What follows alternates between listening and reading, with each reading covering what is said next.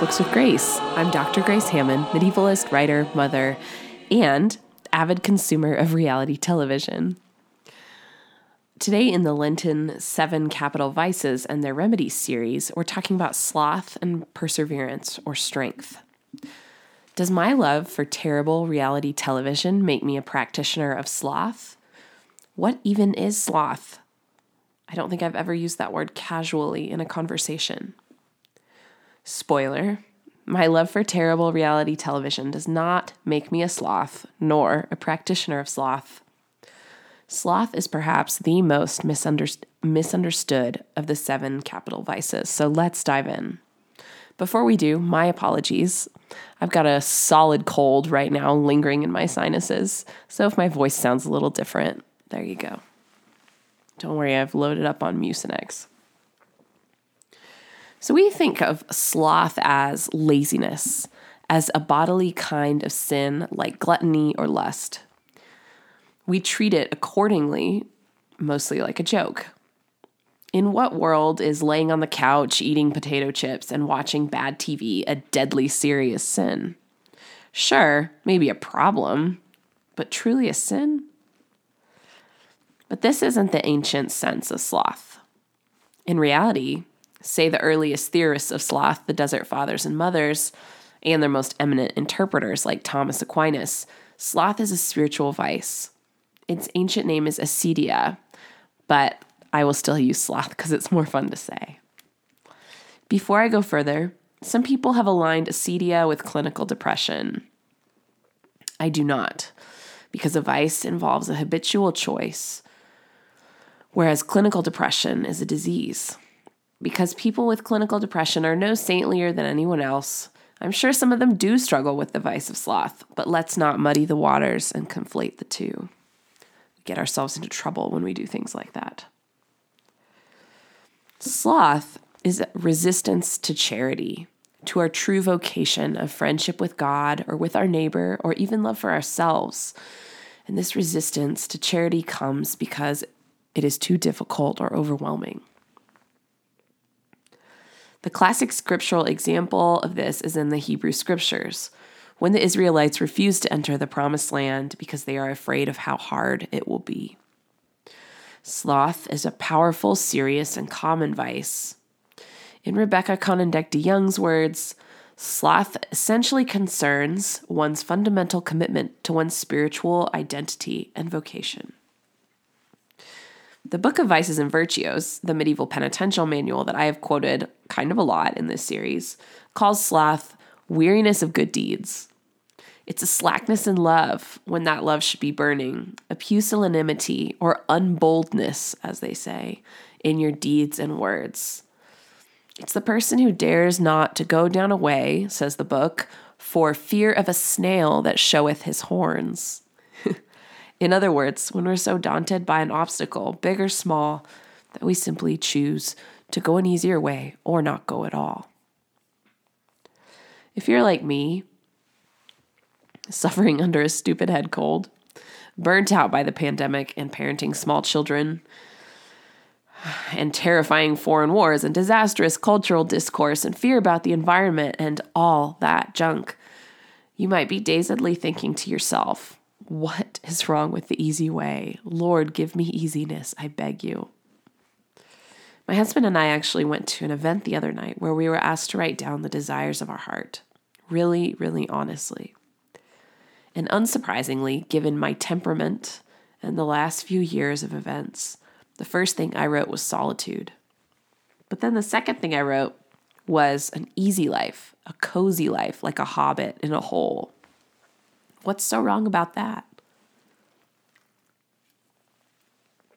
In fact, there's nothing wrong with ease itself or relaxing, or even sometimes being lazy. Full human lives have these gifts. But the cost of valuing ease over all other goods is shockingly high, particularly in relationships. And relationships are what we are called to as God's children. Young again is helpful here and makes the stakes clear of choosing ease at all costs, and she interprets Aquinas' account. On Aquinas' relational account of sloth, slothful people want all the comforts of being in a relationship, the identity, security, love, and happiness it brings, while ultimately resisting or refusing to let love change them or make disciples of them. They're like a married couple who long for a relationship of unconditional love, but who chafe at the thought of disciplining their own desires or sacrificing themselves in order to maintain that relationship and allow it to flourish. So, sloth is this resistance towards love and specifically the demands of love in our relationship with our Maker and in our vocations here on earth, whatever they are. W.H. Auden, in his poem The Age of Anxiety, neatly conveys the bottom line of sloth rooted in pride. We would rather be ruined than changed. We would rather die in our dread than climb the cross of the moment and let our illusions die. Avoiding the cross of the moment, in Auden's language, ends up in some deep and bitter sadness, even misery and self contempt, and very often loneliness. DeYoung writes that sloth is a deliberate resistance or aversion of the will, not just felt, but endorsed or consented to.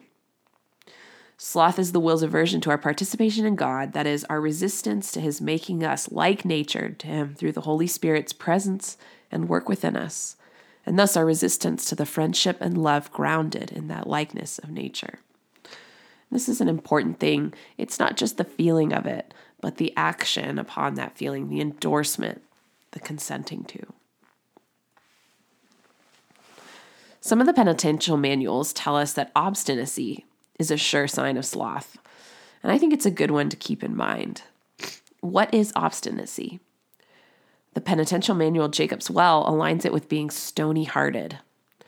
When your heart is as hard as stone, you don't weep for those who are suffering. You have no sweetness, no ruth or pity, no love or fear for those in tough positions.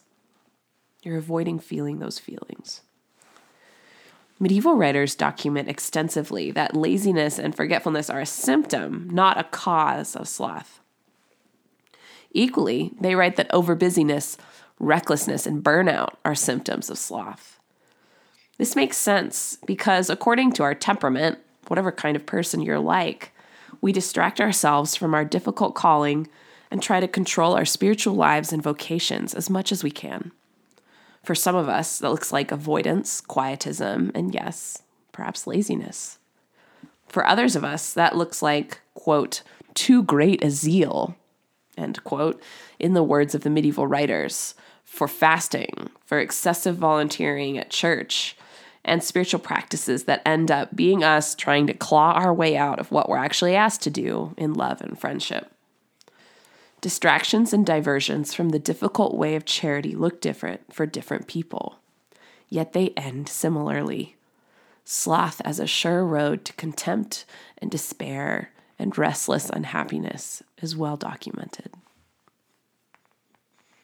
So, how did sloth get so associated with bodily laziness, leaving its spiritual components behind?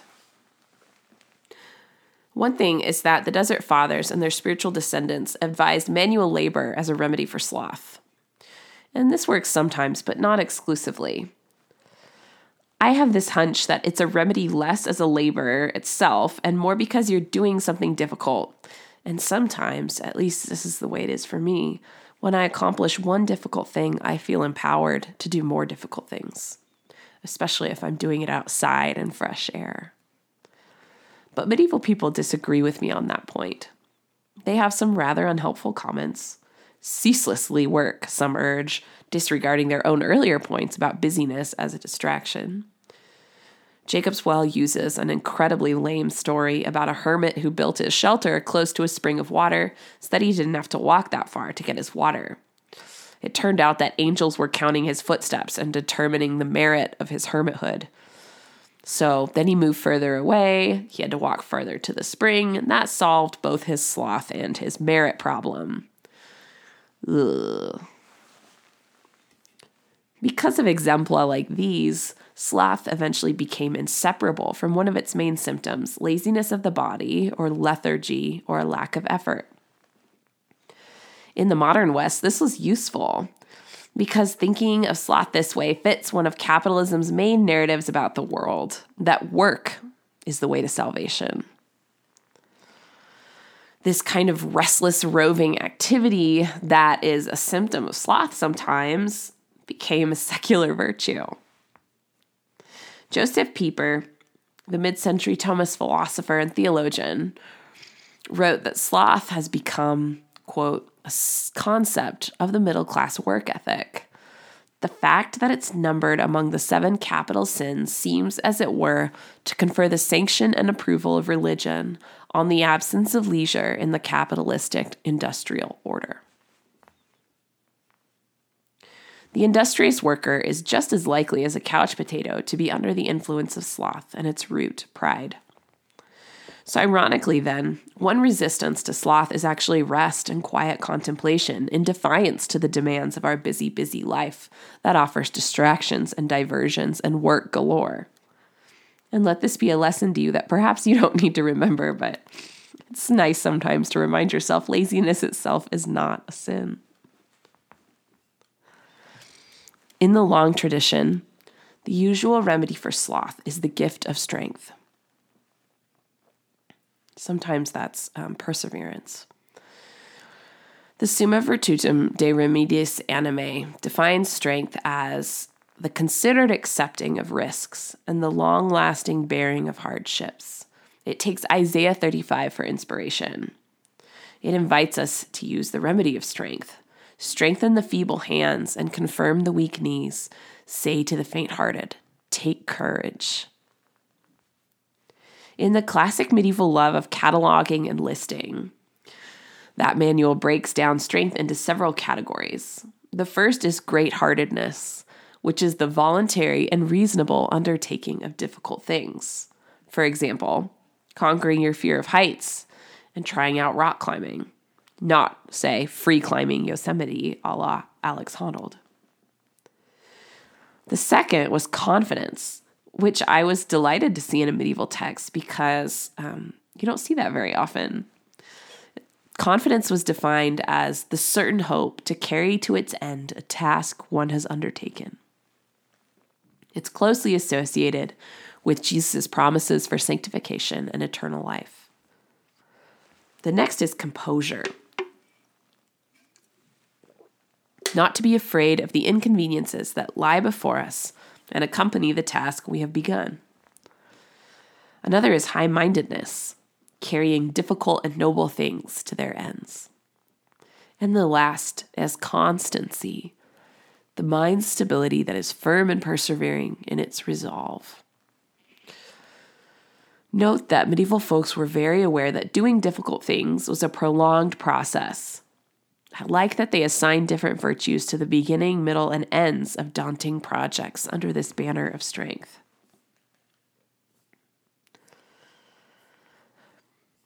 The Book of Vices and Virtues offers a perspective that I really like. It defines the gift of strength as a new heart, a noble heart, and hardy, noble to despise all that the world may offer and give him. And of this hardiness speaketh our Lord when he saith, Blessed be they that hunger and thirst for righteousness. This is a heart that sees value where it is and where it is not. Then the book clarifies that last bit in a way that encourages me greatly. He saith not, Blessed be they that do righteousness, but blessed be they that have hunger and thirst for righteousness. None of us truly know how to do right, and He knows our weakness, which is why He blesses our desire and not our actions. so our misguided attempts might go awry, but the Lord sees and blesses our desire in them. This is the virtue of a valiant friend who comes into the fray to undergo hardship with their suffering friend. It's described by the very old fashioned word doughty. You're not picking fights but you're undaunted by those obstacles in the way of love. And the way of doughtiness is open to anyone who desires, from the smallest elementary schooler to the elderly grandparent. The habit makes not the monk, nor arms the knight, but the good heart and doughty works. Strength is allied with good hope, trustiness, patience, and security. What is security doing there? Security means that one rests in the immutable, unchangeable fact that one is loved by God. And though the waters are deep and frightening, the love is deeper still. Constancy, too, accompanies strength. I had my youngest at the beginning of the pandemic, April 3rd, 2020 to be exact. It was dreadful. We named her Constance before we knew that the pandemic was coming, but it turned out to be the right name at the right time. The road ahead was filled with fear and hard decisions, but her name became a promise of God's love and a hope that we would not shy away from the hard things. Constance is the virtue that maketh the heart as steadfast and trusty to God as a tower that is founded upon the hard rock, and as a tree that is rooted hard in good earth, that neither shakes nor bows for any wind that may come and blow. That is to say, for no adventure that comes, good or evil. The manuals also urge us to participate in the Eucharist to increase our strength and to resist sloth. I imagine it somewhat irreverently, like a marathon runner who stops to drink water or Gatorade. They note that remembering Christ's passion can help to heal obstinacy and sloth. Intentionally soften your heart. Cry at the thought of love. I myself add in rest as an antidote to sloth and slow contemplative time. I want to end this reflection with this from Julian of Norwich, the great contemplative writer, who believes that sloth, dread and fear of hard things and of our own weakness, alongside despair, are the sins most difficult to discern and handle. We fear ourselves. We fear that we're too much for God in our sinfulness and inability. And she writes,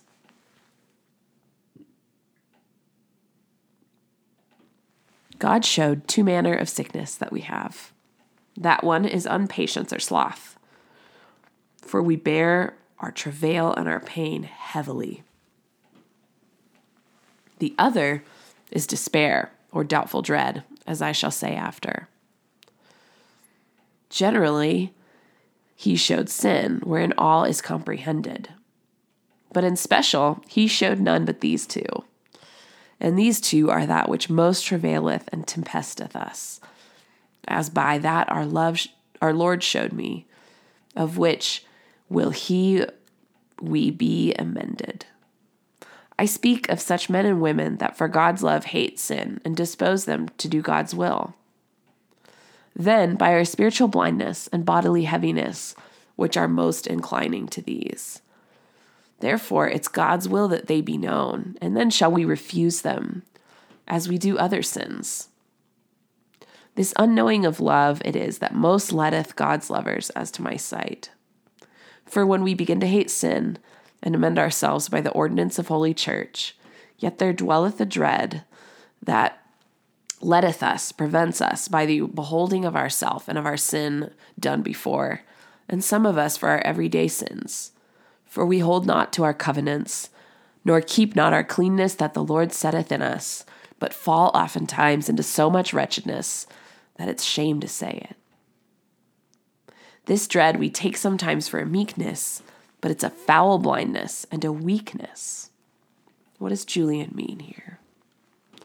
Her words remind us that sometimes we confuse sloth with consciousness of our sins our own daunting, massive inabilities and failures.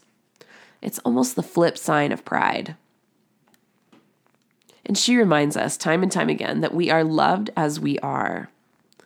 Sloth can't bring itself to believe that the love is real, that the strength is there for us in our hour of need, and that the challenges that come our way are often good for our souls and bodies, though we can't see it or even remotely understand it. I'll end with Julian's words as a good reminder for my own slothful soul. This is from chapter 73.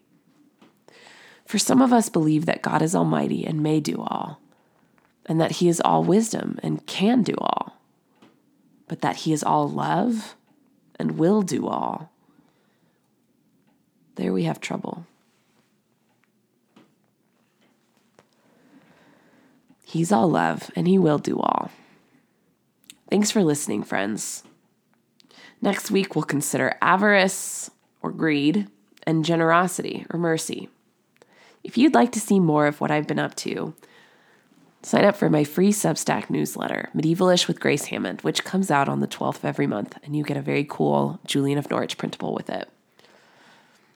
I'd love to hear from you. If you enjoyed this episode, it would mean a lot to me if you would rate it on whatever platform you're listening and leave a comment. I'm also around on Twitter at Grace Hamman PhD and Instagram at Old Books with Grace, and I'd love to hear from you on either of those websites. Thanks again for listening.